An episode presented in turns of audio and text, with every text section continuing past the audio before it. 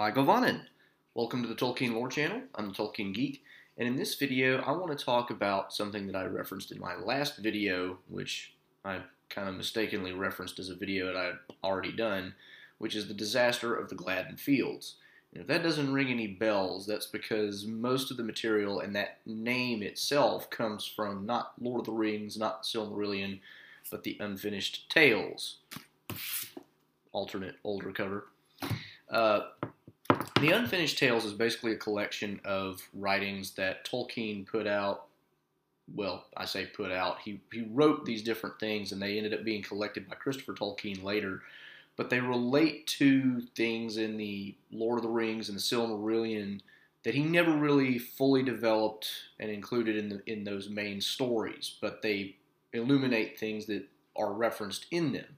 And the Disaster of the Gladden Fields is basically the story of how Isildur, after defeating Sauron, lost the ring in, well, if you've seen the movie, it's a little bit different, but in Peter Jackson's movie, it looks like an ambush. It's not quite the same in the actual story that Tolkien ended up writing about it, but I'm going to talk about that in just a little bit. But I'm going to do kind of several videos on different things in the Unfinished Tales, but since I've already referenced the Gladden Fields disaster, I wanted to go ahead and cover that one now, so I can go ahead and link to this video and the previous video. That being said, let's go ahead and get started. Okay, first let's kind of figure out where we are on the map, and since I brought this map out last time, let's take a look here. We've got, over here is where the River Gladden runs into the River Anduin, and that's where the Gladden Fields are.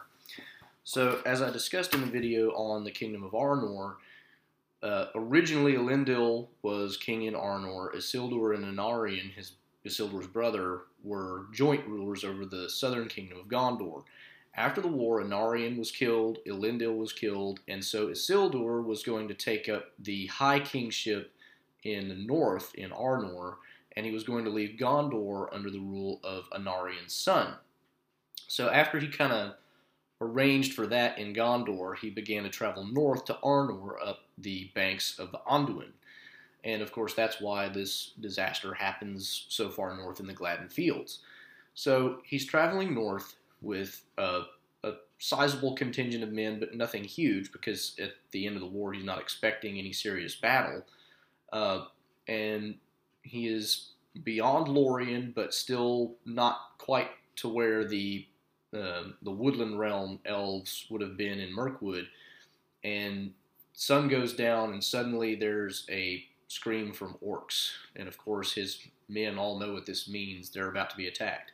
Sun has gone down, and so they're, the orcs are no longer afraid of coming out into the open, and so he basically has his men arrange themselves in a shield wall, and the orcs come at him, and the initial attack doesn't really succeed, and this is where it starts to diverge from the Peter Jackson prologue a little bit, but basically the orcs come in a huge attack. The Numenoreans, the Dunedain, they have a shield wall and basically repel the first attack. The orcs fall back initially, kind of regroup, and at this point, Isildur basically decides, well, we're 4 days out from trying to reach where the Woodland elves are. We're already well beyond where Lorien is, so we're probably not going to get any help. And so essentially at this point, they kind of try to double time it to see if they can make any kind of headway at all before getting attacked again, because the orcs kind of withdraw, and he's hoping that that means that they've kind of given up, even though apparently they were outnumbered, according to the story, about 10-1. Now, again, this is really different from the Peter Jackson version, because in the Peter Jackson version, you get the idea they literally just kind of come out of nowhere, ambush the Dunedain, and that's kind of it. Isildur puts on the ring, jumps in the river, and is gone. But in here, it's a little bit different. There's a lot more psychological motivation and whatnot going on, and that's where it gets interesting. So let's get into some of that. So one of the reasons that it gets psychologically interesting is because among the group of people traveling with Isildur is his oldest son, who is named Elendur. We never really hear anything about him outside this this little short story in the Unfinished Tales. But basically the idea is, you know, this is his heir. This is the person who is supposed to take up the kingship after he dies. And it looks like they're all going to die.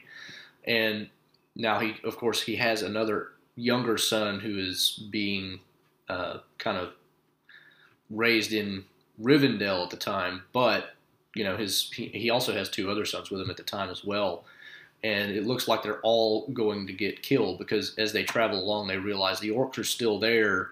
They're not actually going to give up, and the story kind of points out that part of this is probably due to the fact that he is carrying the ring, and therefore, whether the orcs realize that or not, they are, as all servants of Sauron are, drawn to the ring in some kind of murky way to try to, in some sense, rescue it. Not consciously, of course, but that's what they're being drawn to do. So Isildur at this point is basically, you know, thinking, man, I kind of wish I had destroyed the ring now. And he has this back and forth conversation with Elendur, his son, at a couple of different points, and they're talking about the possibility of what's going to happen.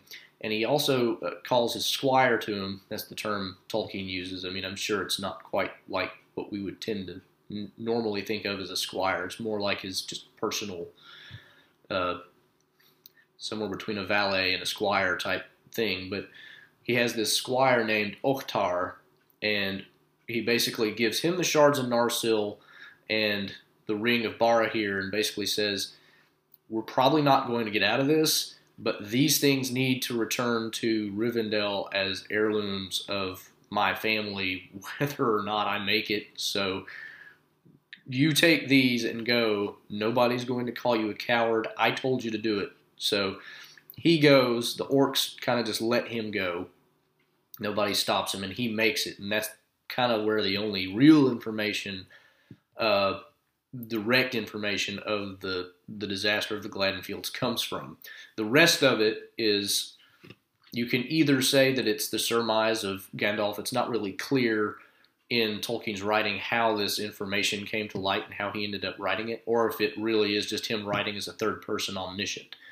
You know, normally it's interesting because the way that Tolkien writes, it's usually from the perspective of a character who is either has knowledge or has made inferences. You know, Gandalf says a lot of things to Frodo in the chapter of where he explains a lot of the history of the ring, but he says explicitly some of this is guesswork, but it's pretty educated guesswork. It's not really clear what this category falls into.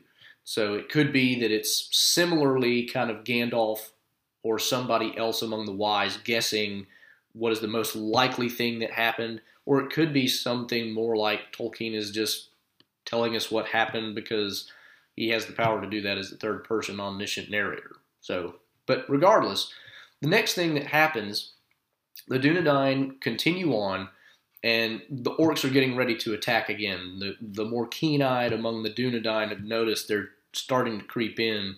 So again, the Dunedain kind of hunker down. They get ready to defend against the inevitable attack against much greater forces. And of course, at this point, Isildur realizes, if the orcs are going to fight us in earnest, we are going to die because we're heavily outnumbered, even though we have, you know, better soldiers, because the Dunedain at the time were, you know, very strong, very capable, very well armed. The orcs are still just going to have so many more personnel that it's going to be a disaster. So they get ready to defend, and then comes kind of the last section, and that's where it gets really interesting. So let's go to that. So the orcs finally do attack again. And when they do, the Numenoreans, the Dunedain, they are still holding their own, at least for a little while. They're defending on kind of a couple of different sides. The defense is basically being kind of managed by Isildur on one end and Elendur on his other. Two of his sons get killed rather quickly. Elendur realizes this is hopeless, we're about to die. And of course, he knows that Isildur has the ring. He goes to Isildur and says, we're losing really badly here. The ring that you took from Sauron was, of course, part of his power. Can't you use it to either control these orcs or at least cow them you know, make them afraid so that they back off. And Isildur basically says, unfortunately, I don't think I can. I now realize that I'm not, you know, a more powerful enough person to use this in a way that would really be relevant at this point. And he also says, I'm also just afraid of the pain of it, because whenever he first took it, it was basically hot as a live coal. The term that Tolkien uses in his preference for archaic terms is a gleed, but that's what he means. It's a coal. And so when he first takes it from Sauron's hand, it's literally fire hot. And so he's afraid of experiencing that pain again. And so, you know, quite apart from the fact that he realizes he doesn't have the innate power to use the ring in the way that he would need to in this situation, he's also just afraid of touching it. He's got it, you know, kind of wrapped up in a wallet and hanging on a chain. And Elendur kind of realizes, well, we're doomed. They kind of go back to fighting, and then Elendur comes back and says, well, you may not be able to use the ring to do anything about this, but you're going to have to do what you told Ohtar to do, and you're going to have to take the ring, because at all costs, we can't let the orcs get the ring, because, you know, if it is, you know, something that as powerful as we seem to think it is, we can't let it fall into enemy hands. You absolutely have to get it out, because they had actually already had a conversation about the ring needs to be taken to the keepers of the three elven rings, which indicates, by the way, that he knew who they were, or at least somebody who did know who they were. So Isildur basically says, well, you're right. I just kind of needed you to say that for me to not feel totally guilty about doing it. Because contrary, again, to kind of Peter Jackson's version of the story, Isildur is not like every other man in Peter Jackson's storytelling, just instantly susceptible to the pull of the ring and totally corrupted. Isildur was actually a great hero in his day. He did some very heroic things, was considered a very good guy. His not destroying the ring was not a pure act of selfishness. In fact, whenever Elrond tells him, you should destroy this thing, he basically says, you know, I want to keep this as a weregild of my father, which... this is an interesting linguistic side note, but weregild means mangold. It's like werewolf, manwolf. And essentially what he's saying is, this is the price that I am claiming for the loss of my father from Sauron. This is, you know, I have to get some compensation for that. You know, in the old days, if you killed somebody, especially in Norse and other northern European cultures, that's kind of what would happen is you would, you know, if you killed somebody by accident, you would kind of be expected to pay a certain amount of money that was considered the value of that person. It's kind of like in modern times, if somebody gets killed in a car accident, you can, you know, file a suit for wrongful death, and you can get money damages based on some value. And it's, of course, murky, but basically that's Isildur's view of what the ring is for him. It's like, I have to get something out of this. I've lost my father and my brother. This is what I'm taking. I'm taking the ring. You know, this is the price that I'm going to be paid. And he's not looking at it as this thing is just awesome and I want it. There's a more natural human connection there. And so that helps to explain why in Tolkien's version of the story, he's not a complete dirtbag the way that Peter Jackson makes him look in the prologue to the Lord of the Rings movies. So all that basically is an explanation for why they seem so different. So anyway, Isildur then takes the ring at the insistence of his son, and he does flee the battlefield. Of course, all the Dunedain end up being killed. The elves later come along, discover what's happened, and they do end up hunting down the orcs, but of course it's too late. Now the interesting thing is, when Isildur escapes with the ring, we get some extra events that are also a little bit different from Peter Jackson's story, and that's going to be the final segment of this video, so let's go to that. So just as an extra tiny bit of background, Isildur at the time is wearing a, not a crown per se, it's a circlet basically with a gem in the front, and that's the, it's that along with a scepter of Anúminas is the royal accoutrements for the northern kingdom of Arnor. And the thing that he's wearing actually has a name. It's called the Elendilmir. And it's believed to have been created by Celebrimbor, or one of his ancestors, Feanor or Curufin. And it's like many things that were made by the great craftsmen of the old world. It kind of has a light of its own. It has very special properties. And so it by itself has kind of a lot of, it creates kind of a sense of awe when you see it. It very much designates kingship. But when he puts the ring on, when he comes to the banks of the Anduin, actually he puts it on before that, but it blazes, you know, as if it's kind of a fire. And you kind of get some extra things like that in Lord of the Rings. Whenever Frodo holds the ring, or when Sam holds the ring, Sting will kind of seem like it has a flame along its edges. It's a similar kind of property, but the Elendilmir being a much more potent artifact than even Sting, everybody who sees this thing kind of light up whenever he puts the ring on. Just they don't even bother to try to stop it. They just all kind of run away in fear, men and orcs. So he gets to the Anduin, the River Anduin, completely unopposed. And he jumps in, he tries to swim to the other side. Now the problem is, the Anduin is a really big river, and it's fairly swift moving. And so he has a really hard time getting to the other side. In the process of getting to the other side, he loses the ring. And when he loses the ring, of course, he becomes visible. But he's not shot by orcs who are looking for him from the other side. Because, I mean, at that point, he had escaped them, and he was already pretty far downriver because of the current. But the problem is, when he gets to the other side, there are orcs on the other side as well, who may or may not have been, you know, acting in conjunction with the orcs who started the fight. And when he comes up out of the river, the Elendilmir, even though he's not still wearing the ring, is still, you know, shining because of its just innate properties. And he stands up, and being this really big, you know, Dunedain, because at the time you actually, if you read some of Tolkien's other writings, Dunedain, hobbits are called halflings because they're considered literally half height. So, you know, if the average hobbit is 3'6", which is, you know, that's one thing Peter Jackson at least got right, then that tells you what about Numenoreans at, you know, whenever they kind of originally came around. They're 7 feet tall. These guys are big, big men. And so he stands up, this really huge Dunedain, and of course he's probably bigger than average, being the king, and with this blazing star on his brow, and some orcs who are over there just kind of see it and, you know, virtually panic, but they let off a couple of wild stray arrows before they run, and he gets shot in the throat. And that's how Isildur dies.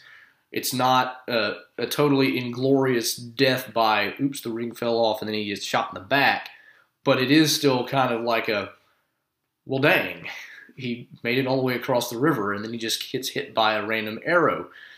And so he dies there. The Elendilmir is lost. Eventually, of course, they make kind of a replica, but it's never the same. The ring, of course, is lost in the banks of the Anduin. He didn't even realize that he was missing it at the time that he got out of the Anduin, probably. And he dies. Nobody ever finds his body. The only things that survived the battle, really, were the shards of Narsil and the Ring of Barahir that he had sent Ohtar away with before the battle really got started. So that's how the ring was actually lost. Now, obviously, Peter Jackson may not have even read the Unfinished Tales before he did his prologue, and either way, you weren't going to put that whole story into the prologue. That's a little bit too much information up front. But it does serve to highlight some interesting differences, mainly, again, going back to the character of Isildur himself.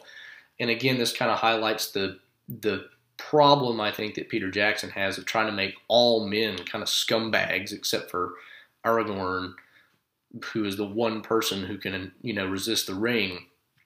Whereas in Tolkien's world, it's not quite that simple. So I think that's an interesting thing to focus on, and it makes a really good entry into the Unfinished Tales, because it's something we kind of already know about, and something that we would like to know more about. And so that's a good place to start for the Unfinished Tales. Eventually I'll do some more on this in one of those videos. It's going to be about the five wizards. If you haven't heard about the five wizards, then stay tuned for later videos. But that wraps up the Disaster of the Gladden Fields. If you didn't know what that was, now you do. And you have a little bit more insight into how the ring was lost and why the ring was lost, which is, in some ways, more important. So I hope you found that video interesting and entertaining and educational. There's lots of material that Tolkien wrote, which unfortunately never made it into kind of official publications. Fortunately, we've got Christopher Tolkien to bring us all kinds of great stuff like that, and hopefully he continues to do it for several more years. But the Unfinished Tales, seriously, if you do not have a copy of the Unfinished Tales and you'd like to know more about some kind of murky areas of Middle-earth history, it's a good place to get some really interesting information, especially if you've also read the Silmarillion. It covers all three ages of Middle-earth, so it's got a lot of great stuff in it. I will link to a place where you can get the Unfinished Tales in the description. I'll also link to the previous video I did on the Kingdom of Arnor, since I referenced that. And if you enjoy the video, please give it a like. Please also subscribe if you want to learn more about Tolkien and his writings. And you can also follow me at Twitter at JRRTLore. And until next time, I'm the Tolkien Geek signing out for the Tolkien Lore Channel. Namaste.